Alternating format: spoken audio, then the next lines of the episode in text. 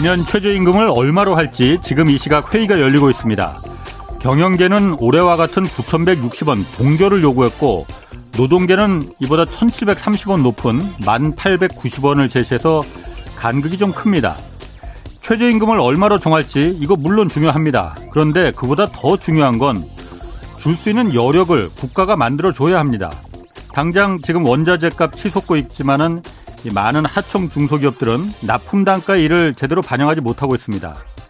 원청 대기업들이 이거 반영해주지 않아도 된다고 생각하기에 이런 일이 벌어지는 겁니다. 최저임금은 원청인 대기업은 상관없는 철저하게 하청 중소기업들이 지급해야 하는 비용입니다.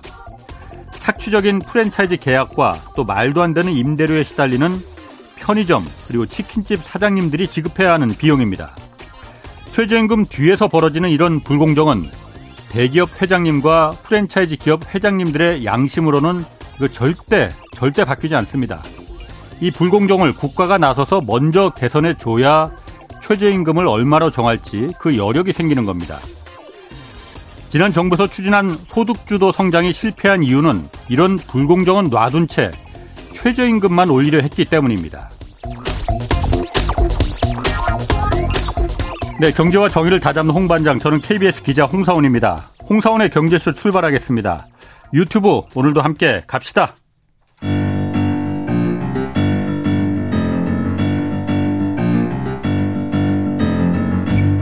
세계 100대 경제학자 가짜 경제 뉴스 감별사 가슴이 뜨거운 경제학자 건국대 최백은 교수의 이게 경제다.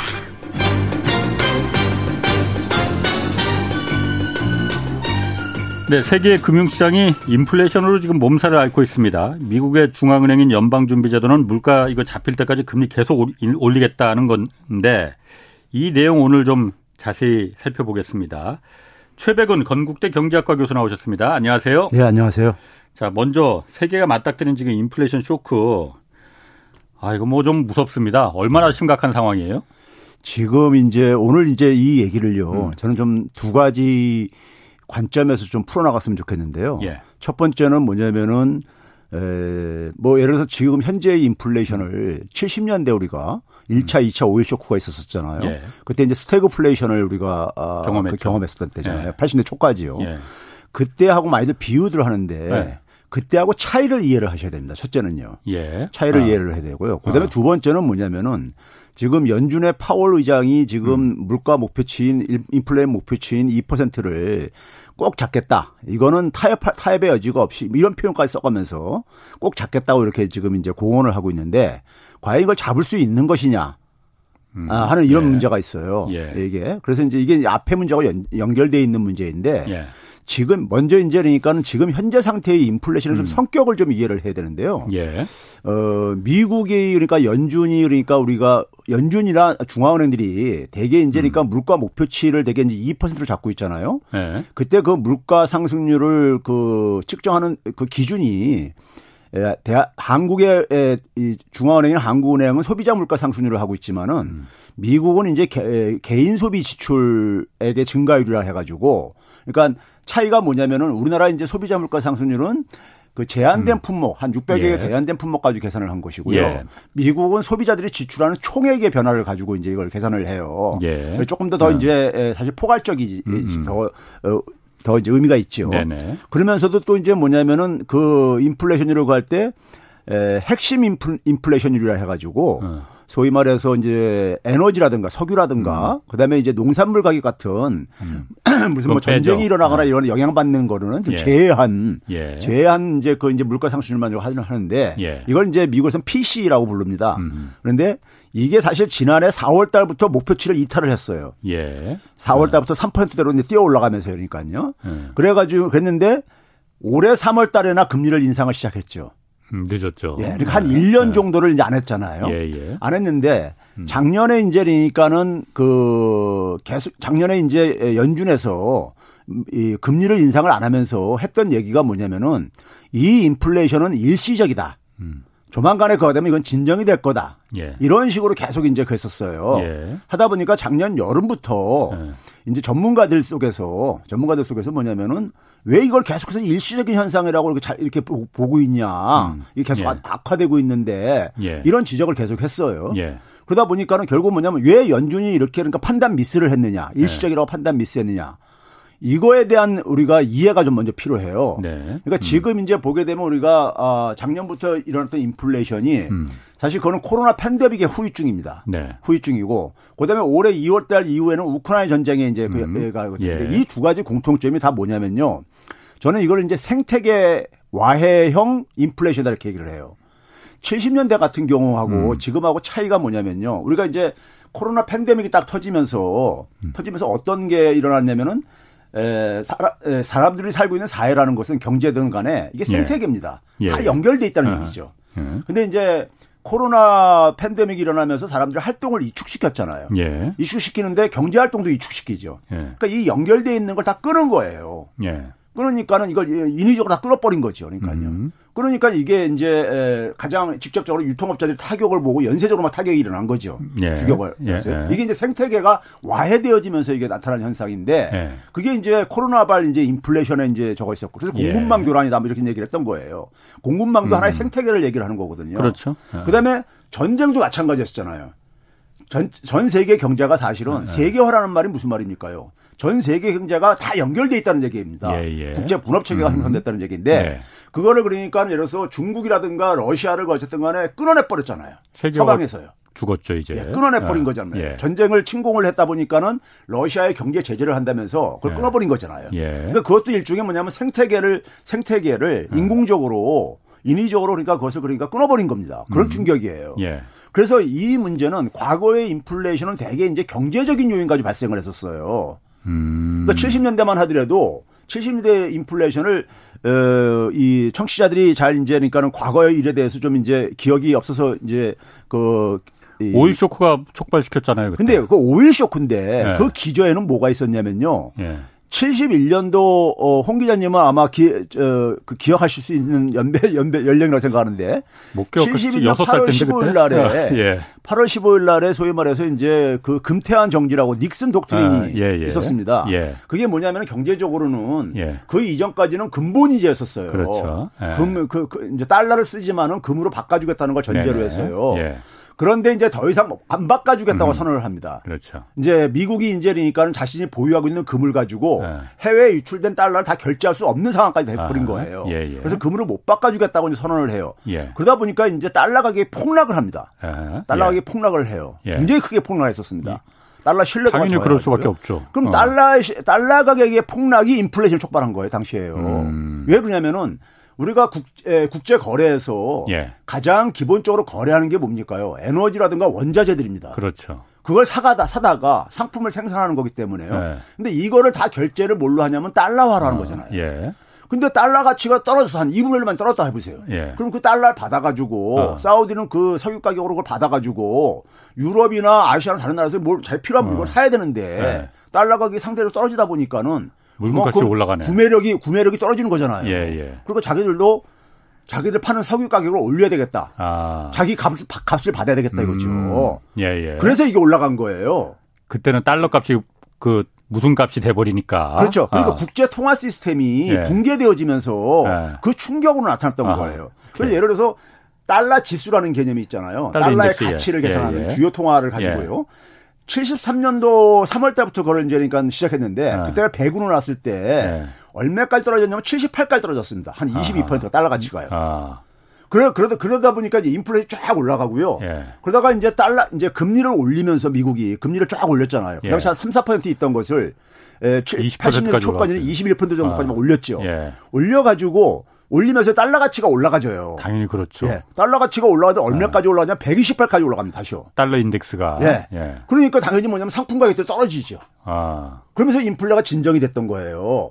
어, 예. 그 당시에는 어. 그러니까 일종의 뭐냐면 통화 시스템이 국제 통화 시스템이 붕괴되는 충격으로 경제적인 요인이잖아요. 예, 예. 근데 실물 경제는 여전히 그냥 뭐 별 문제 없이 돌아갔던 거예요. 음. 근데 지금은 그게 아니라 이건 이제 비경제적인 요인, 코로나라든가 전쟁이라든가 이런 걸로 생태계가 상태 생태계가 주저앉아 버리면서 생태계가 끊어지면서 예. 생긴 충격이란 말, 충격의 이 연장선이란 말이에요. 예. 그래서 최근에 보게 되면은 유가하고 유가도 계속 올라갔잖아요. 예. 작년 말 어. 하반기 하반기부터 쫙 올라갔잖아요. 예. 달러 가치도 계속 올라갔습니다. 달러 인덱스도요. 그렇잖아요. 어, 어. 달러 인덱스 100 넘고 104, 104, 100까지만 쫙 올라갔잖아요. 예, 예. 그러니까 이게 같이 올라가는 거예요. 과거에는 반대로 움직였거든요. 어, 반대로 움직이는. 어, 예, 반대로 예. 움직이는 이건 같이 움직이는 거예요. 예. 왜 그러냐면 이게 원인이 다르기 때문인 거예요. 음. 원인이 다르기 때문에요. 예, 예. 그러면은 원인이 다른데 지금 말해서 금리를 올린다고 할때 예. 금리를 올려가지고 달러 가치를 좀 올린다고 해가지고 유가가 잡히겠냐 이거예요. 물론 그건 아니죠. 그러니까 예. 그러니까 하는 얘기예요, 그러니까요. 그러면 예를 들어서 그러니까 아니, 유가야 잡히지 않지만은 예. 그 수요는 좀 줄일 수 있을 아, 그렇죠, 이제. 그 어. 근데 문제는 뭐냐면 그걸 굉장히 많이 올려야지면 된다는 얘기죠. 수요를 아. 줄여서 할 수요를. 줄여 잡을 정도면은. 예, 예. 근데 이제 문제는 뭐냐면은 아까 얘기했듯이 연준도 이런 생태계 와해형 인플레 충격은 처음 네. 경험하는 거란 말이에요. 음흠. 인류 역사에서 그렇죠. 처음 경험하는 아. 거예요. 그러다 예. 보니까 이 인플레이션 성격을 잘 이해를 못했던 거예요. 예, 파악을요. 예, 예. 파악을 못했던 건데 그러다 보니까는 이걸 일시적일 것이다. 그래서 예. 일시적으로 판단했던 어, 거죠. 예, 예. 이건 그러니까 좀 이제 코로나 진정되고 그러면은 예. 다될 거다 이렇게 했던 거죠. 경험이 없어서. 예, 그렇죠.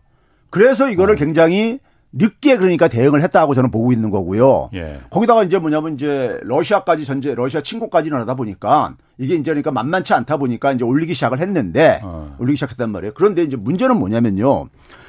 그런 상황 속에서 이제 작년 여름부터 예. 연준이 연준에 대한 신뢰가 이제 붕괴되기 시작합니다. 그렇죠. 시장에서 어. 그러니까는 예. 연준이 왜 저렇게 저기 저 헛발질을 예. 계속 하고 앉아 있느냐 이런 얘기가 그래서 나온단 말이에요. 예. 그런데 이제 연준이 계속 이제 그 이제 소위 말해서 의도하지 않은 거짓말을 하게 된 것이 올해 5월 달에 0.5% 올렸었잖아요. 5월 4일 5일 때 이때요. 그때 올리고 나서 이제 그때 뭐라 했냐면 파월이 뭐라 그랬냐면요. 0.75%는 그러니까 적절히 고려하지 않고 있다. 음. 이런 말을 했어요. 끝나고 나서요. 예. 회의 끝나고 나서. 예. 근데 한 달 만에 0.75% 올렸잖아요. 인플레가 꺾였는 줄 알았더니 다시 올라갔으니까. 다시 올라갔든 간에 어. 한 달도 그러니까는 그러니까. 예측을 못하는 어, 저가 그렇죠. 돼버린 거잖아요. 어. 결과적으로는요. 예. 그러니까는 시장에서는 지금 뭐냐면은 연준이 그, 리고 나서 이제 뭐냐면은 연준이 예. 이걸 도대체 잡을 수가 있는 거냐 능력이 있는 거냐 예. 이런 의구심이 굉장히 많이 확산돼 있습니다. 지금이요. 예. 지금 어. 연준이 그러니까 이제 시장뿐만 아니라 일반 미국 국민들조차도 연준이 과연 그러니까 이 인플레이션 잡을 수 있느냐 음. 이런 의구심을 굉장히 많이 갖고 있어요. 예, 이제 음. 좀 신뢰가 그만큼 많이 떨어졌습니다. 네. 떨어졌는데 이 상황 속에서 이제 그러니까는 연준도 이제 0.75%를 올릴 수밖에 없는 상황이 내몰렸죠. 예. 6월 달에요. 네. 올리니까는 그 올리기 전부터 5월 달부터 이제 월가에서 월가에서 그러니까 하나의 반응이 나오기 시작합니다.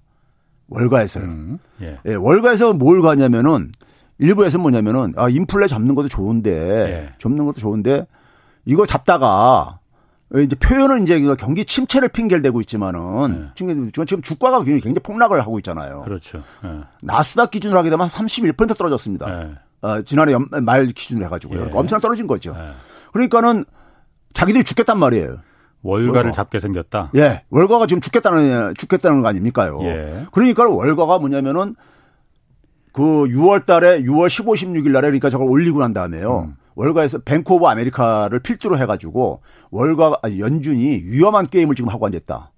뒷북치기 뒤늦게 뒷북치기 하면서 하면서 위험한 게임을 하고 있다. 음. 하면서 구체적으로 뭐냐면요. 그 가이드라인까지 간접적으로 제시를 합니다. 뭐라고 하냐면은 자 인플레이션율이 2%를 지금 고집을 하고 앉아 있는데 한 3% 정도 도달하면은 인플레이션 3% 도달, 도달하려면 한 금리는 한 4% 정도까지는 올려야 될 것이다. 자기들이 계산해 볼 때는. 음, 음, 음. 그럼 그 정도에서 그 정도가 되게 되면은 이제 경기 침체로 들어간다 들어간다 이거예요. 예, 예. 그러니까 그 정도에서 멈추기를 이제 그러니까 요청하는 거예요. 음, 침체가 그래서, 되기 전에. 예. 예. 그래서 5월 달부터 무슨 얘기가 나왔냐면요. 학계라든가 예. 전문가들 속에서 시장에서 무슨 얘기가 나왔냐면은 물가 목표치를 지금 2%로 돼 있는 거를 예. 4%로 끌어올리자. 어. 왜 그러냐면은 4%면은 그러니까 금리를 많이 안 올려도 되잖아요. 그렇죠. 그렇죠. 그렇죠. 4%를 끌어올리자 하니까 거기 논쟁이 막 붙었어요. 예. 붙으니까 뭐냐면은 한 3%를 중간에 타협점으로 지금 타협점으로 3%가 지금 나오고 있습니다. 음, 음. 그러니까 지금 뭐냐면은 지금 이 아까 얘기했듯이 지금 이게 에 사실 우리가 수요와 공급을 봤을 때 이게 지금 공급 측 충격인 거잖아요 일종이에요. 그렇죠. 예, 네. 유가가 올라가고 예, 이런 예. 이런 것들이요. 그런데 지금 홍 기자님이 아까 얘기했듯이 금리를 쫙 올리게 되게 되면은 수요를 지금 줄이는 거잖아요. 예, 예. 수요를 그렇죠. 그렇죠? 예. 예. 수요를 줄이는 건데 수요를 줄 공급도 줄이는데 수요도까지 줄어들게 되면은 경기 침체 오는 건 당연하지요. 예, 예. 당연한데 근데 이게 굉장히 많이 줄어든다 이거죠. 음, 음. 그걸 그걸 잘 다시 예, 끌어내려면요. 아. 그러면은 그거 끌어내리게 되면 경기 침체에 올 뿐만 아니라 연준에 우리가 그 이 목표를 생각할 때 통화 정책의 목표는 우리가 완전 고용하고 물가 안정을 생각하지만은 연, 연준의 5대 기능이라는 게 있습니다. 연준 홈페이지 들어가면요. 세 번째 그 연준 통화 정책 목표가 이제 완전 고용하고 물가 안정이고 예. 두 번째 기능이 뭐냐면 금융 시스템의 안정이라는 게 있어요. 예. 금융 안정. 우리 한국은행도 금융 안정을 목표로 하, 설정하고 있죠. 예. 1조 2항이에요. 그러니까요. 예. 했는데 이 금융 시스템 안정이라는 게 뭐냐면요. 말 그대로 우리 금융위기 때 막그 음. 금융 저기 자산 가격들이 폭락하면서 금융회사를 막 부실화되고 막 도산위기에 직면했잖아요. 예, 예. 이 금융회사들이 이게 붕괴돼 버리게 되면은 예. 금융 시스템이 작동이 안 되는 거잖아요. 그게 제일 무서운 거죠. 그렇죠. 이제 금융이 이제 그게 불안정인 거잖아요. 예. 그러니까 이거를 막는 것도 연준의 기능으로 음. 돼 있어요. 주요 기능 중 음. 하나로요. 예, 그러니까 뭐냐면은 지금 주가가 이렇게 막 폭락하는데 물가 잡을 정도로 그러니까 금리 올리려면은 6월 달에 그러니까 0.75% 올렸을 때 연준 내부 보고서가 공개됐잖아요. 네. 한4 내지 7%까지 올려야 된다. 그 얘기 있었어요. 이런 아. 보고서가 나왔어요. 예, 공개됐어요. 예, 예. 그러니까 이게 4 내지 7%까지 했다가는 월가 다 죽는다 이거예요. 자기들이 다 무너진다 이거죠. 다 이게 그러니까 예. 주가가.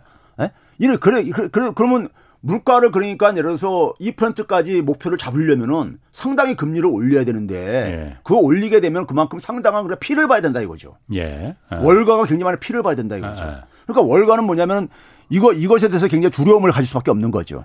현장이니까 거의 이제 저기 이제 부담을 가질 수밖에 없는 거죠. 주가도 무너지고 은행들도 뭐, 은행들 자신들도 무너질 수 있다라는. 어 그렇죠. 왜냐하면 지금 뭐냐면 채권 가격이 굉장히 많이 떨어졌거든요. 채권 예. 가격은 이미 그러니까 벌써 금융위 당시 수준까지 떨어져 떨어진 상태거든요. 채권 예. 가격 같은 예. 경우는요. 거기다 지금 부동산 경고도 나왔잖아요. 예. 파월이 그러니까 부동산을 사지 말라 할 정도로 예. 지금 주택담보대출금리가 굉장히 빠른 속도로 올라가고 있습니다. 그러니까 어, 금융위기 직전에 그러니까 서브프라임 모기 사태를 했잖아요. 예, 예. 그때 그걸 터트렸던 금리가 30년 어, 주택담보대출금리 기준으로 했을 때 6.2%에서 한 6.한 6%요 사이에서 터졌, 터졌었어요. 예. 근데 지금 이게 6. 지금 1%를 돌파했습니다. 어. 어제로요. 그러니까 거의 근접해 가고 있는 거예요. 예. 이 주택담보대출금리가요. 어. 그러니까 이제 그런 상황이다 보니까 주택 사지 말라고 한 거예요. 사실 예. 이런 표현을 잘 안 합니다. 연준 그러니까. 의장은 왜 아, 그러냐면 그러니까. 그거 했다가 나중에 주택 가격이 올라가게 되면 무슨 그 사람들이 뭐냐면 저기 어.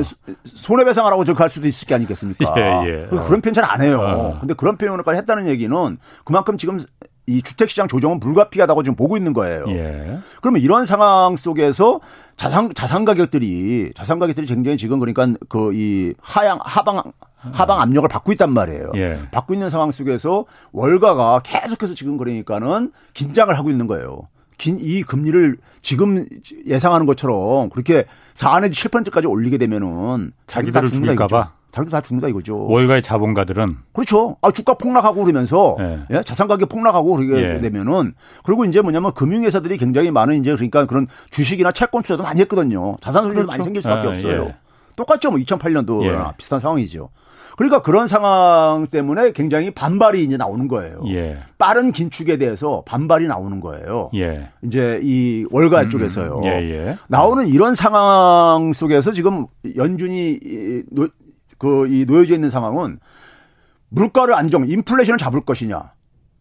인플레이션 잡, 잡으려면은 자기가 지금 호언하듯이 2%를 잡으려면은 상당히 그러니까 월가에 그러니까 주가를 폭락을 시킬 수밖에 없다 이거예요. 음. 이걸 그렇게 감당할 수가 감당해야 되는데 이걸 감당을 해야 네, 되는데 네. 이거를 지금 그러니까는 그2 2%까지 끌어내리려면 상당한 금리를 올려야 되는데 그러니까 사람들로 하여금 그러니까 사실 그러니까 지금 지금 최근에 보게 되면 유가가 좀 꺾이고 좀 있잖아요. 예, 최근 예, 보게 예. 되면요. 오늘도 내려 그리고 예. 국채 금리도 그러니까 국채 수익률도 좀 꺾이고 있어요. 예. 그게 바로 뭘 가냐면 긴축에 대한 저거고 예. 올 연말 정도는 그러니까 파월도 그러니까 이게 저기 저 침체가 좀 올 가능성을 얘기를 하고 그러잖아요. 경착륙 예. 얘기도 했어요. 그러니까 그런 얘기가 예. 나오고 그러다 보니까 나오니까 시장에서 그러니까 그게 반영이 되는 거죠. 아. 수요 이제 예. 이, 이 유축으로 이제 예. 수요가 줄어들 거다 해가지고 나오는 건데 예. 그러니까 이제 이게 강한 그러니까 2%를 잡는다는 걸 계속해서 지금 강한 시그널을 지금 주고 앉아 있으니까는 예. 시장에서 그렇게 반응을 하는 거란 말이에요. 그 시장이라는 거는 지금 최 교수님 굉장히 흥미로운데 사실 좀 그 얘기는 이제 처음 듣는 얘기예요. 지금 그렇다면은 이 경 인플레를 잡기 위해서 어쨌든 바이든 행정부도 바이든 네. 대통령도 당장 11월 중간 선거가 음. 있어서 내 코가 적자니 예. 물가를 어떻게든 진정시켜야 되고 예. 파월도 연방준비제도도 물가를 잡는 게 국민 고통들이 미국 국민들이 고통이 크니 이걸 잡는 예. 게 우선인데 월가의 자본가들은 그걸 원하지 않는 거군요. 그럼 예. 월가와의 자본가들과 연준 그리고 바이든 행정부 간에 지금 기싸움이 일어나고 있는 중이다 이렇게 보면 되는 겁니다. 아닙니다. 지금 있잖아요. 네. 올 연말까지 11월 달에 선거가 있는 거잖아요. 네. 연준이 올해 4번 정도 회의가 더 있습니다. 그렇죠. 한국은행도 네. 4번이 남았는데 예. 지금 1.75%에 상당 구간이요. 예. 1.75%대 만약에 4%를 최소한 4% 올려야 된다고 한다면은 4%까지 얼마나 남은 겁니까? 2.25%포인트가 남은 거잖아요. 그럼 무지막지하게 올려야 되는데. 2.25%면요. 예. 0.5씩 한 세 번에다가 예. 0.75를 한 번 정도 올리면 그렇지. 됩니다. 예, 예. 그러니까 굉장히 이제 그러니까 강하게 이제 밀어붙이는 거죠. 예. 그러면 적어도 이제 뭐냐면은 연준 입장 속에서는 연준 입장 속에서는 한 3%까지 끌어올리는 거는 예. 지금 불가피하다고 보고들 있는 거예요. 대체적인 컨센서스가. 아, 예, 예. 지금 아. 어, 이 인플레이션이 예. 그 정도는 올려야지만이 그래도 어쨌든 효과를 볼 아, 거다. 예. 그러니까 인플레이션으로 한 3%까지 끌어내리는 걸 주장하는 사람들조차도 아. 3% 정도 이상은 끌어 금리를 올려야 된다. 최소한 최소한 3%는 예. 그러니까 근데 아직 1.75니까는 1.25 정도 이상이 남은 거잖아요. 여기가 이때까지는 그러니까는 강하게 이제 그러니까 어쨌든 간에 인플레이션 잡는 노력을 음. 연준도 할 수밖에 없고 바이든도 할 수밖에 없는 거죠. 예. 국민들한테 당연히 인플레이션 어. 잡는다는 성의를 보여야 되니까. 행정부는 당연히 그렇게 그럼 1.25% 올리려면요. 예. 올리려면은 자, 봐보세요. 그러니까 0.5 0.5에다가 0.75 두 번 정도 할 수 있는 거잖아요. 예. 어, 그런가? 예. 예, 예 1.25니까. 아, 1.25면. 예, 그럼 예. 다음 번에 그러니까 0.75 한 번 더 올리고 7월 달에. 예. 9월 달에 가서 0.5 정도 이렇게 올릴 수 있는 여유가 있는 거잖아요. 아, 예, 예. 그러니까 일단 시간을 좀 확보하고 싶은 거죠. 예. 예. 그러니까 소위 말해서 바이든도 어쨌든 간에 지금 굉장히 인기가 추락하고 있는데 예. 이 인플레이션 때문에 죽겠다고 지금 국민들이 아우성치니까는 예. 굉장히 그러니까 인플레이션에 대해서 열심히 이제 파이팅 하고 있다는 것을 보여줘야 예. 되고 예. 연준도 아직은 그러니까는 그 정도 음. 올릴 여지는 갖고 있다 보니까는 음. 지금은 그렇게 나가는데 예. 문제는 이제 그러니까는 연준이 기대하는 건 뭐냐면은 작년에 그러니까는 4분기 10월, 음. 11월, 12월 달에 가요. 이 인플레이션율이 굉장히 높아졌었어요. 예. 그러니까 예. 이제 4분기 정도 되게 되면은 좀 꺾임새가 적어도 예. 여전히 높지만은 꺾임새가 확인될 가능성은 어, 크다고 보는 거예요. 예. 예? 그러니까 그때까지 그러니까 그때까지 어쨌든 간에 자기들이 최선을 다하는 모습을 보여줘야 되는 것이고. 그러니까 작년 4분기에 높았으니까 올해 4분기에는 그러니까 기저효과가 좀 기저효과도 작용하고 아, 아. 그리고 어쨌든 간에 아. 그, 그때까지는 아직 그 가파르게 올릴 수 있는 아. 여지도 확보하고 있고 그러니까요. 아, 그러니까 이제 지금은 이제 세게 나가는 거죠. 세게 나가야지만이 아까 얘기했듯이 지금 계속해서 지금 2% 어, 인플레이션 목표를 예, 예. 달성하는 예. 거와는 절대 그냥 타협이 없다. 이런 표현까지 쓰고 앉았단 말이에요. unconditional 그러니까 fight 하겠다면서. 제가 그거는 이해하겠는데 네. 그래서 제가 궁금한 거는 아까 최 교수님이 말하신 것처럼 그 바이든 행정부의 노력 그리고 연준의 노력을 네. 월가의 자본가들은 네. 그게 내목을 지금 조르고 있으니 네. 바이든 행정부와 월가 아, 저 연방준비제도에 대립해서 지금 그걸 막으려고 기싸움을 하고 있는 거냐 지금. 저는 기싸움보다도요. 예. 기싸움보다도 연준은요. 예. 월가하고 기싸움 안 합니다. 그러니까 항상 알고 있거든요. 항상 월가 편을 들었습니다. 그쪽인데 월가 편을 들었어요. 예, 예. 80년대 이후에 철저하게 예. 연준은 월가의 도구 예. 역할을 했습니다. 예, 예. 했는데 그것도 저는 지금도 마찬가지라고 보고 있고요. 예. 그래서 단지 뭐냐면은 단지 이제 문제는 뭐냐면은 연준이 지금 어쨌든 간에 그렇게 하는 것은 연준의 주요한 것이 물가 안정이다 보니까 거기에 대한 강한 의지 표명을 안 하게 되면은 아. 이거 못 잠다고 생각해서 아, 마음속은 그쪽인데 어, 그러니까 지금 그, 그, 어. 그, 그렇게 했을 때 아. 파월이 어저께 국회에서 나가가지고 의회 나가가지고 긴축 저기 이제 침체 경, 가능성을 그 연말에 가서 예. 열어놓은 예. 거는 예. 그때가 핑계가 생기잖아요. 그 연말쯤 돼서 침체가 되게 아, 되면은 아, 예, 예. 이제는 뭐냐면 아. 물가 안정만이 아니라 침체도 막아야 되는 것이 연준의 예. 저거란 말이에요. 사명이란 예, 말이에요. 그러면 이제 그러니까 금리 인상을 좀 속도를 늦추는 거를 음. 이걸 이제 이걸 저기 저 결합화시킬 수가 있다는 얘기죠. 속도를 늦추거나. 아, 아, 그래서 이제 그러한 이제 그러니까 연준도 굉장히 지금 속내가 복잡할 게 아니겠습니까 지금요 이게 그렇죠. 앞으로 6개월 아, 동안 어떻게 이게 전개될지가 그러니까요 예, 예, 예. 그런 상황 속에서 연준이 그러니까는 월가가 지금 그러니까 두려워하는 이런 그 시나리오 음. 이거를까지는 밀어붙이지 못할 거라고 저는 보는 거예요 밀어붙이지 음. 못한다 그러니까 음. 월가가 월가에서는 구체적인 저기 하나의 가이드라인까지 제시하는 게요. S&P 500 지수가 3천 3천 선을 도달하면은 그때부터는 다시 그러니까는 연준이 부양을 해야 된다. 음, 돈 풀어야 된다 다시. 아. 이런 것을 아주 구체적으로 소시에트 제너럴 같은 경우 그렇게 아주 제시를 해요. 아. 예? 제시를 해요. 그 얘기는 뭐냐면 S&P 500 기준으로 3천이 언제냐면요. 팬데믹 직전에 아. 2019년도에 그 상황인 거예요. 그, 그 시점까지 그 상황이 돌아가면은 그때부터는 예. 다시 돈 풀어 거기까지는 가는데 그 어. 이상은 그러니까 그 이상까지 그, 그 이하로까지 내려가게 되면 이건 아니다. 아니, 아니다 이거예요. 물가가 올라가든 말든. 예, 연준, 이게 월가 다 죽는다 이거죠. 그래서 지금 그러니까는 월가에서는 그러니까 어쨌든 간에 마지선을, 마지노선을 계속해서 시그널을 여러 가지로 보내고 있는 거예요. 어떤 사람들은 주가 지수 가지고 어떤 사람은 그러니까 인플레이션으로 3% 가지고 이렇게 막 예, 제시를 예. 하고 앉아 있어요. 예. 하고 앉아 있는데 이게 이제 그러니까 연준 입장 속에서는 그거를 그러니까는 뭐 기준으로 삼다고 얘기할 수 없는 거잖아요. 예. 얘기할 수 없는 그거는 목표가 아니니까는요. 예. 그러니까 지금 이제 물가 안정에 최선을 다하는 모습을 보여야 되는 것이고 예. 근데 이제 이렇게 해 가지고 빠르게 이제 어쨌든 간에 그러면 2%에 대한 강한 의지를 보인다는 얘기는 시장은 그러니까 연준이 계속해서 높은 금리 인상을 계속 할 거라는 걸로 가게 되고 그러면 시장은 굉장히 침체 모드로 빠져 들어간단 말이에요. 빠르게요. 예, 예. 그러면 이제 침체 분위기 속에서 침체 분위기가 아, 아. 형성되게 되면 은 예. 올 연말 되게 되면 우리가 침체 이제 침체라는 게 이제 마이너스 성장률로 이제 떨어진다는 얘기거든요. 쉽게 얘기하면요. 그러면 그걸 많은 사람들이 지금 얘기를 하고 있어요. 한 4분기쯤이면 그렇게 될 거라고 지금요. 예, 예. 그러면 그런 상황이 되게 되면은 이제 인플레이션만 걱정할 일이 아니죠. 그리고 또 그렇지. 이제 침체가 되게 되면 물가가 또 이제 하, 이제 떨어뜨리는 압력으로 작용하잖아요. 예. 그 자체가요. 예. 그러니까는 그 시점에 절묘하게 그러니까는 예. 예? 인플레이션도 좀 이제 둔화되고 예. 경기 침체가 또 사인이 이렇게 전, 전개되게 되면은 연준도 그러니까는 자신의 그러니까 스탠스를 좀 바꿀 수 있는 예? 음. 바꿀 수 있는 하나의 기회로 그걸 하려고 할 것이다. 음. 결국은 그러니까 월가에 그러니까는 저것도 이해관계하고도 부합을 시키면서 예. 예? 이런 이제 그러니까 출구를 찾으려고 할 것이다 하는 게 제 이제 생각인데 그러니까 왜 그러냐면요. 지금 연준은 지금 뭐냐면 딜레마 문제에 빠져 있는 거예요. 지금까지는 80대 이후에는 그러니까는 경기 침 80대 이후에 경기 침체는요. 대개 금융위기 발 경기 침체였었어요. 예, 예. 그래서 뭐냐면 인플레이션이 심하지가 않았었어요. 그렇죠. 그러니까 인플레이션이 뭐, 계속 떨어지는 상황이다 보니까는 예. 돈을 막 풀 수가 있었던 거예요. 예, 예. 그래 가지고 그거를 다시 살리고 그랬던 거예요. 아, 금융 시장을요. 예. 예? 그랬는데 이번에는 뭐냐면은 이건 뭐냐면 그냥 인플레이션이 이게 이게 이게 금리를 올린다고 잡, 잡을 수 있는 이런 상황이 아닌 거예요, 지금요. 그것만 예. 가지고는. 예. 불충분한 거예요. 예. 그래서 그 클린턴 때 그러니까 연준 부의장했던 알란 블라인더는 6월 달에 그런 얘기까지 했잖아요. 연준이 지금 인플레이션을 지금 그러니까는 통제할 만한 수단을 못 안 갖고 있다. 음. 이런 얘기까지 했어요. 그 솔직한 그 고백을 한 거예요. 이게 당분간 그러니까 못 잡니다. 연준이 그러니까. 예. 그러니까 그러니까 이게 그 얘기는 결국 뭐냐면 굉장히 많은 금리 금리를 굉장히 많이 올리지 않는 이상에는 그 충격을 굉장히 크게 주지 않는 상에는 이 인플레이션 잡기 쉽지 않다 이거죠. 음. 예? 잡지 않, 아, 않다 보니 안 하고 이렇게 얘기를 하다 보니까는 한다는 얘기는 뭡니까? 금융 안정을 상당히 희생시킬 수밖에 없다.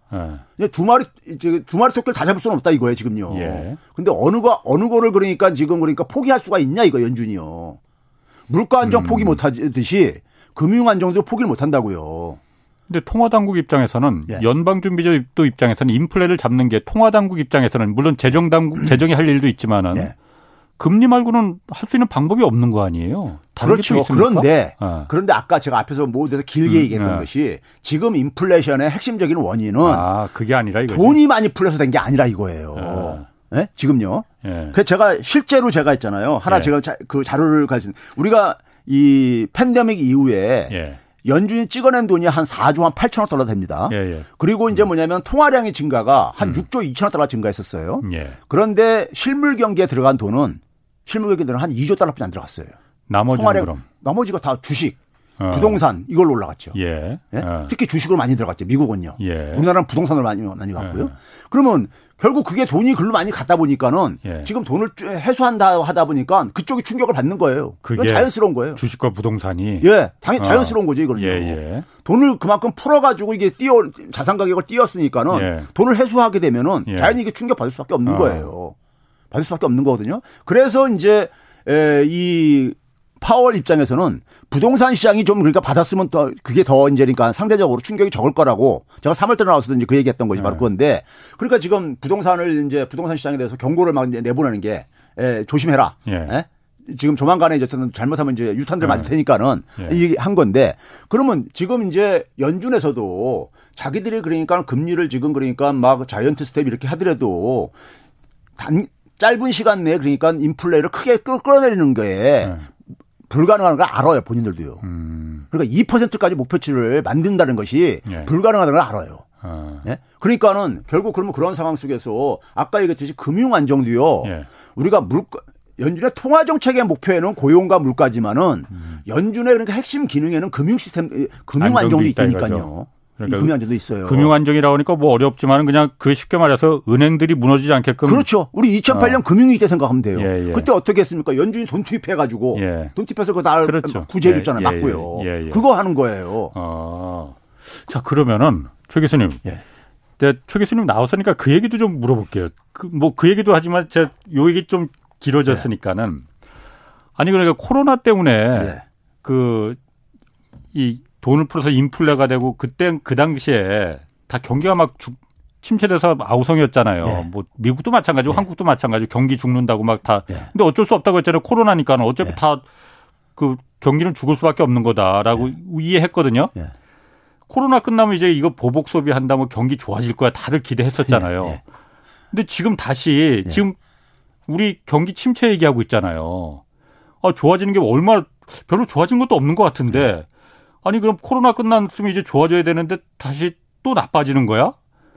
그때 그럼 코로나 때는 그럼 경기 침체도 아니었어? 이런 생각이 들거든요. 예. 그, 그 그게 한 두 가지가 크게 요인이 있는데요. 예. 먼저 이제 그 청취자들이 이제 그 저기 저 기억이 혹시 가물가물해서 그럴지 모르겠는데 2017년, 18년이 경기가 세계 경제가 많이 회복이 됐었어요. 예. 그때 반도체 특수 뭐 이런 걸로 해가지고요. 아. 우리나라도 2018년도에 최근에 성장률이 가장 높았을 때였었습니다. 예. 2019년도에 이제 경기가 이제 곤두박질 쳤었어요. 예. 우리나라도 그러니까 한 2%까지 막 쭉 떨어지고 막 그랬었습니다. 아. 그러니까 그 세계 경기가 2019년도에 이렇게 후퇴를 하던 이런 국면이었었어요. 내리막길이었다. 내리막길이었습니다. 코로나 때문이 아니고. 근데 팬데믹으로 인해서 어. 그걸 그걸 그러니까 잊어버린 거죠. 어. 네, 팬데믹은 워낙 마이너스로 곤두박질 쳤으니까는 예. 거기서 이제 어, 어. 팬데믹이 나타났으니까요. 그러니까 세계 경제가 그러니까 후퇴하는 예. 후퇴 국면. 그러니까 단지 뭐 어떻게 보면 금융위기 이후에 예. 2017, 18년이 가장 그러니까 좋았던 때인 거예요. 특별하게요. 음흠. 계속 이렇게 성장률은 떨어져 내려왔었어요. 떨어져 내려왔었습니다. 음. 그러니까 세계 경제 체력이 예. 계속 잠깐만 저질이 돼가고 있었던 거예요. 아. 저질이 돼가고 있었는데 18년도에 굉장히 좀 잠깐 반짝했다가 예. 다시 이게 그러니까 원궤도로 돌아와 돌아가면서 예. 그랬는데 팬데믹이 터지면서 완전히 그 곤두박질 치니까는 예. 사람들이 그 상황 속에서 그걸 다 이제 그런 이해를 했던 거죠. 워낙 이제 이게 그러니까는 자연적인 재앙이 이렇게 오니까는. 아. 근데 그러고 나서 2021년도라는 것은요. 사실 그러니까 어떻게 보면 상대적으로 기저 효과도 있잖아요. 예, 예. 20년대 마이너스로 곤두박질 쳤으니까는 예. 이건 여기 조금만 올라가도 성장률 크게 올라갈 수밖에 없는 것이고요. 예. 음. 그런데 문제는 뭐냐면은 20년 이후에 그러니까는 경제하고 하고 20년 이전의 경제를 우리가 보게 되면 20년 이래도 경제 성장률은 떨어져 가고 있었었는데 예. 20년 이후에 추가적인 문제가 발생했다 이거 뭐예요? 그게 바로 뭐냐 아까 제가 했던 생태계 와해형 이런 충격. 예? 팬데믹이 됐던 아니면 좀 탈세계화든 예. 이런 것은 그 이전에는 없, 에, 상대적으로 없었던 것인데 그런 게 추가가 됐다 이거예요. 예. 그러니까 더 저지될 수밖에 없는 거죠. 세계 아. 경제 성장률이라는 음. 것은요. 그러니까 어차피 내려가는 추세였기 때문에 우리가 코로나로 잠깐 그렇죠. 착시 효과 같은 게 있었던 맞습니다. 거군요. 예. 저것 때문에 우리가 지금 안 좋은 거야라고. 예. 근데 그게 아니고 원래 내려가는 그렇죠. 시기였구나. 예. 더더군다나 이제 그 세계화도 끝나고 예. 그러다 보니까는 어, 안 좋을 수밖에 없는 상황이 올 수밖에 없다 이, 이 얘기군요. 예. 자 그러면은 또 한 가지 아까 1970년대하고 지금의 인플레는 예. 분명히 다릅니다. 제가 설명 들어보니까 예. 아, 고개가 끄떡끄떡해져요. 근데 어쨌든 지금은 다들 누구나 지금 물가 오르는 거 이것만 지금 걱정하는데 이거 이 금리 올려서 잡으면은 경기를 때려잡을 거야. 예. 그래서 뭐 굉장한 경기 침체가 온다라는 예. 경기 침체가 얼마나 무서운지 지금 우리 아직 체감 못하지만은 그게 예. 더 무서운 거다라고 예. 얘기하거든요. 1970년대에도 예.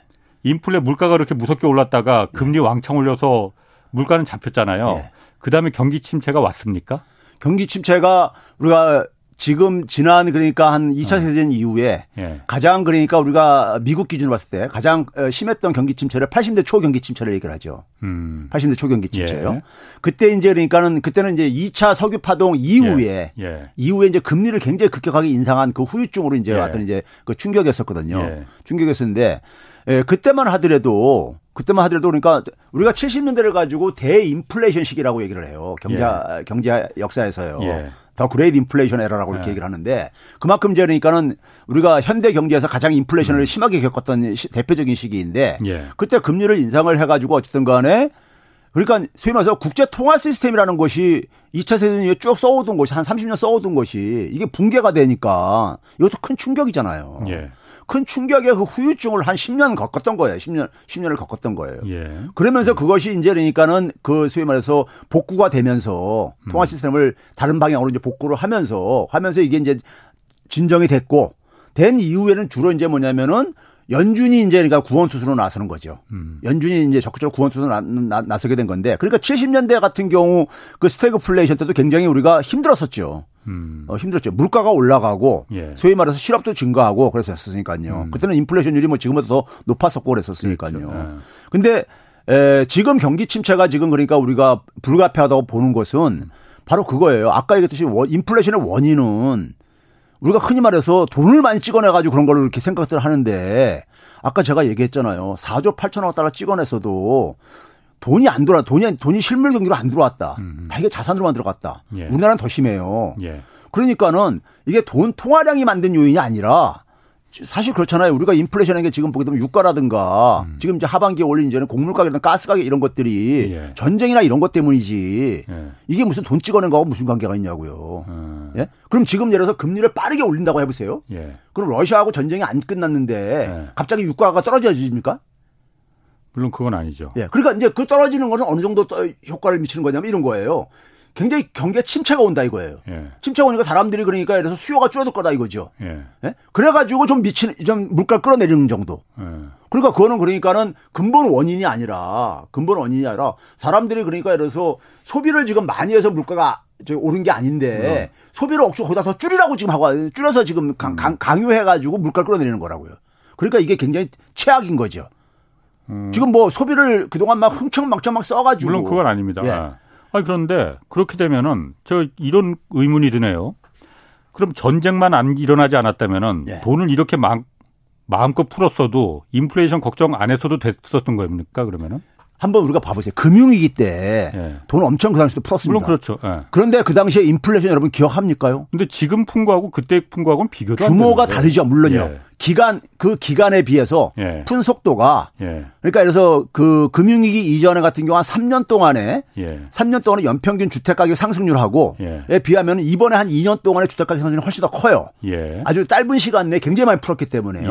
예. 그런데 문제는 뭐냐 그렇게 풀었다고 해가지고 그 돈이 음. 실물 경제로 들어가냐 안 들어가냐 별개 문제라 이거예요. 예. 그러면 금융위기 외에도 굉장히 돈을 많이 찍어낸 한 3조 6천억 달러 정도를 찍어냈는데 찍어내서 풀었는데 당시에 보, 한번 봐보세요. 금리 제로 금리가 예. 2015년 연말 정도까지 유지가 됩니다. 제로 금리가요. 예. 2008년도 12월 달부터 2010, 2015년 연말까지 음. 거의 그러니까 얼마니까 7년 정도를 금리를 예. 안 올렸었어요. 예. 금리 안 올렸었습니다. 그리고 2015년에 딱 한 번 올리고 연말에 2010년에 한 번 올리고 2010년에 두 번 올리고 2010년에 네 번 올리고 막 이렇게 이제 갑니다. 예. 예? 그러니까 한 7년 동안을 그러니까는 금리를 안 올렸었어요. 돈을 엄청 풀었는데. 예. 경기가 그러니까 회복으로 들어갔는데도 불구하고. 예, 예. 그러면은 지금도 마찬가지로요. 이런 공급망 충격 같은 것이 생태계 와해형 이런 공급망 충격이 없었다면은 음. 연준에서는 그렇게 생각했던 거예요. 돈을 이렇게 찍어냈어도 찍어냈어도 그러니까는 이게 그러니까 인플레이션을 유발하지 않을 거다. 과거의 경험을 봤을 때 2008년에 그렇게 찍었는데도 문제 없었으니까 이번에 그렇죠. 이거 그렇게 생각한 그렇게 거예요. 생각한 거죠. 네. 그런데 이거는 그러니까는 그 당시하고는 다른 국면이라는 얘기죠. 네. 네. 그 전쟁만 그런 것도 아니 코로나도 음. 비슷한 거라니까요. 아까 저 생태계 음. 와해 시킨 아, 코로나도 예. 코로나도 그 하나 예. 가지 그 요인이 될 수 있고 그 예. 달라진 점이 그거라 코로나 이거죠. 이후에 바로 이어가지고 전쟁이 일어났잖아요. 전쟁이 아, 예, 바로 예. 이어서. 음, 그 생태계가 이제 그 와해된 거라서 이게 새로운 경험인 겁니다, 사실은요. 아 그러면은 이 생태계 그럼 그 와해됐으면 이게 복구가 되는 것도 그 거의 불가능하다고 보여지는데 그럼 앞으로는 어떤 생태계가 그래서 지금 지금 한번 봐보세요. 어. 지금 그러니까 미국이 우리가 네. 그런 식으로 이제 분석들을 하는 사람도 있잖아요. 우크라이나 네. 우크라이나 전쟁이 왜 일어났느냐? 미국이 그러니까는 소위 말해서 나토가 이제 동진을 해가지고 예. 러시아를 그러니까 이 침공하도록 유도를 어, 한 이렇게 이제 분석하는 사람들도 있잖아요. 예. 그러면 그렇게 했을 때 결국은 뭐냐면 미국이 패권을 그러니까 더 강화시키기 위해서 러시아를 예. 제압하기 위해서 예. 했는데 제압이 안 됐잖아요. 예. 제압이 안, 돼, 안 되고 시간이 이렇게 오래 갈 줄 몰랐죠. 예. 그러다 보니까는 지금 미국과 서유럽이 예. 지금 균열이 생기고 있잖아요. 그렇지. 예. 미국이 지금 한번 봐보세요. 미국의 바이든의 전략이라는 건 뭡니까요? 민주주의 가치 동맹을 만들어 가지고 음. 소위 말해서 미국의 패권을 계속해서 유지를 하겠다는 거 아닙니까요? 예. 그런데 바이든이 최근에 보게 되면은 사우디를 지금 방문하겠다 하잖아요.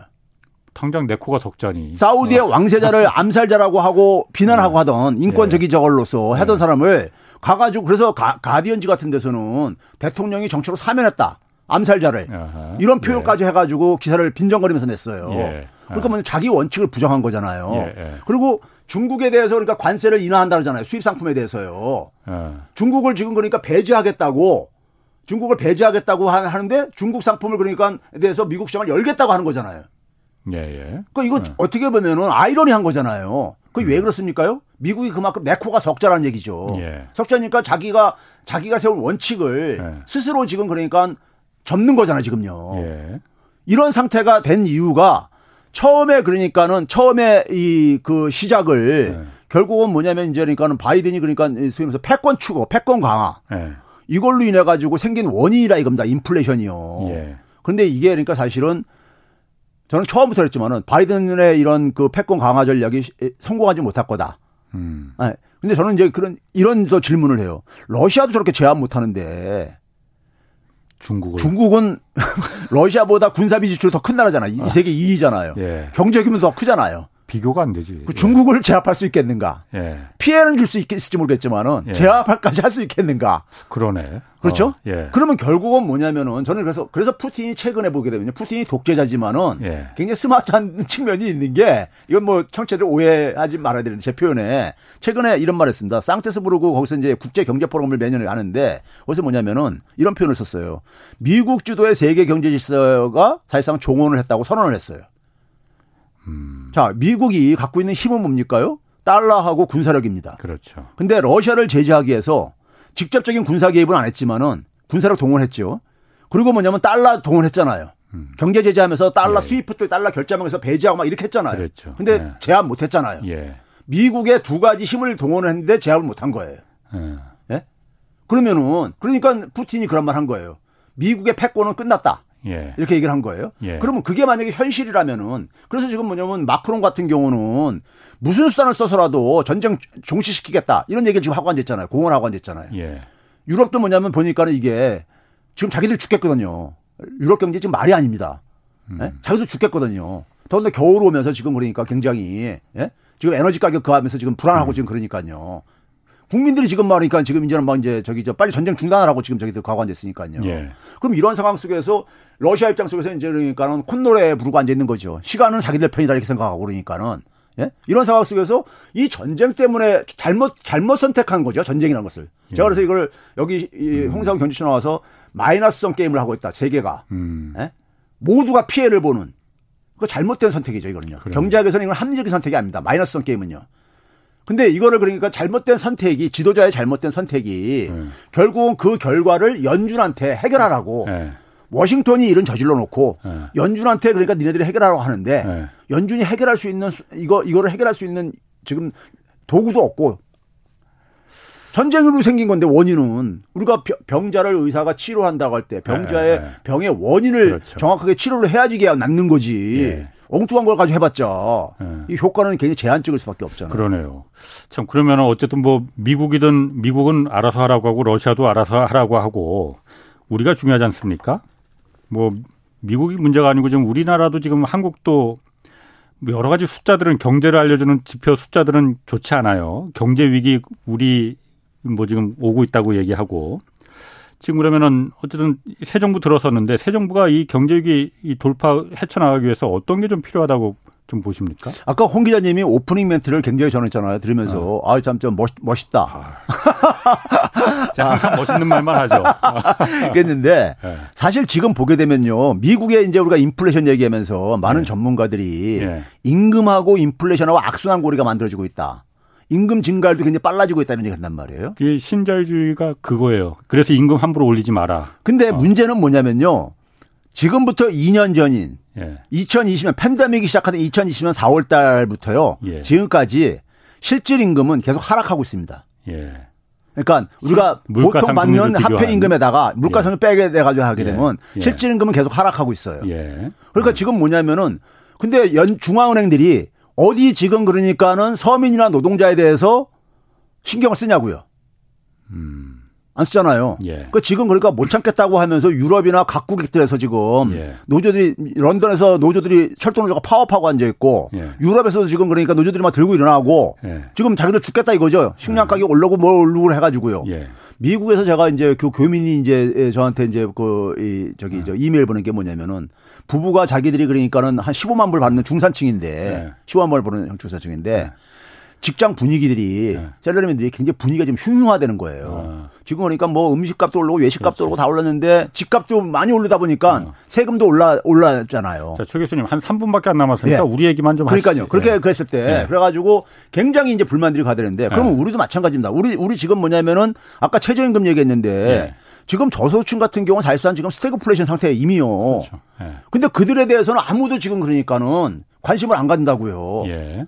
중앙은행도 관심을 안 갖고요. 예. 그러니까 아까 제가 홍 기자님 멘트가 그랬다는 게 이들도 어쨌든 간에 가장 심하게 타격 보는 게 사실은 저소득층이라고 중산층과 저소득층이라고요. 예. 그럼 이들에 대한 이들에 대한 정책이 있어야 되는 거잖아요. 예. 정책이 있어야 되는 것이고. 예. 그럼 이 상황 속에서 그러니까 지금 팬데믹 때 우리가 그러니까 국가가 재정을 풀어가지고 막 이렇게 저기 막 구제를 했듯이 예. 지금 상황 속에서 그러니까 우리가 이 공동체가 예. 공동체가 그러니까 지금 이 인플레이션이라는 그러니까 대 경제 경제 위기 속에서 예. 위기 속에서 이걸 그러니까 여기서 가장 피해가 심한 네. 쪽에 대한 관심을 그러니까 더 다시 집중을 해야 되는 거잖아요. 예. 그래서 이 부분 그다음에 이제 가계부채 문제. 음. 가계부채 문제가 지금 굉장히 심각합니다. 예. 이게 부동산 시장 폭락하게 되면요. 금융회사들도 제가 이렇게 데이터를 이렇게 들여다보니까 지금 시간 없어서 다 소개를 못 하겠는데 연쇄적으로 지금 위험합니다. 주식, 채권 이거 네. 다 그러거든요. 예. 왜냐하면 거기에 굉장히 돈이 많이 물려 있어요. 그렇죠. 많이 물려 있어 지금 다 위험 위험들 해요. 예. 그러니까 여기에 대한 그러니까 대책을 빨리 나와야 돼요 이걸요. 그러니까 이게 터, 터지고 난 다음에 하면 수습하기 힘들어요. 음. 진행이 되면요. 예. 진행되기 전에 사실은 수습책이 나와야 되는 겁니다. 예. 그리고 뭐냐면 저소득층들이 최소한 어쨌든 간에 생계 압박을 안 받을 정도의 음. 이건 지원을 해줘야 되는 거예요. 그러니까 예를 들어서 지금 부자들한테 감세를 음. 많이 하고 해주고 있잖아요. 예. 해주고 있는데 그 사람들 감세가 해줘가 돈 더 많이 수입이 생기는 거 가지고는 이 저 인플레이션에 그러니까는 저기 저 방해 안 된다고 생각하고 네. 저소득자들한테 그러니까 지원해 주는 거는 그러니까 인플레이션에 그러니까 저기 저 방해된다고 해가지고 못 해주고 하는 것은 이건 네. 말이 안 되는 얘기죠. 네. 저소득자는 지금 뭐냐면 절대적으로 허리띠를 졸라매야 되는 상황이잖아요 지금요. 예. 네? 그러니까 네. 이 부분에 대한 그러니까 정부가 정부의 존재 이유라는 것은 바로 그러한 위기에 내몰린 예. 벼랑 끝에 내몰린 사람들에 대해서 예. 손을 잡아줘야 되는 거예요. 그걸 잡아주기 위해서 아까 어. 홍 기자님이 얘기한 것에 거기에 네. 정답이 있는 거예요. 네. 대기업과 프랜차이즈 대기업들이 그러니까 그걸 받아줘야 되는 겁니다. 음, 맞습니다. 그거 안 받아주면은 네. 연쇄적으로 계속해서 뭐 최저임금도 못 올리게 되는 압력으로 작용하는 것이고. 그러니까 그 최저임금 뒤에는 그 착취적인 구조는 시장 자율론은 절대로 바뀌지 않습니다. 그렇죠. 일방적인 관계이기 때문에 그러냐면요. 국가가 나서야 돼요. 시장은요. 제가 항상 얘기해 시장은 돈의 힘이 지배하는 곳이에요. 예. 돈의 힘이 지배하는 곳인데 거기는 그러니까 우리가 하나의 이렇게 그 공정한 게임이 이루어지는 곳이 아니라고요. 예. 돈의 힘이 지배하는 곳이에요. 근데 그걸 네. 그냥 방치하게 되면은 예. 홍 기자님 정확하게 지적하신 거예요. 그래서 제가 멋진 멘트 했다고 하는 이유가 예. 뭔데 그러면 그런 점에서 그런 정부가 그러니까 사실은 나서야 되는 거예요. 그렇죠. 예. 예. 기울어진 운동장을 속에서 지금 그러니까 경제 위기로 지금 이 치닫게 되는 상황을 예. 구경하고 있으면 안 된다는 얘기죠. 이거를. 우리가 세금 내는 이유도 그런 거 하라고. 맞습니다. 정부의 존재 이유죠. 그게요. 예. 정부의 존재 이유인 음. 거죠. 음. 그럼 간단하게 지금 한 30분밖에 안 남, 한 30초밖에 안 남았네. 어쨌든 대기업이나 이런 그 큰 기업들한테 지원해줘서 네. 거기서 고용도 창출하고 막 이렇게 하면은 이 난국을 헤쳐나갈 수 있지 않느냐. 짧게. 예. 어. 근데요, 지금 최근에 이제 법인세 인하와 관련해서 그런 얘기 하잖아요. 예. 그런 논리로요. 과거에 예. 낙수 효과인데 일종의. 예. 그 청취자들이 지금 잊고 있는 게 있는데요.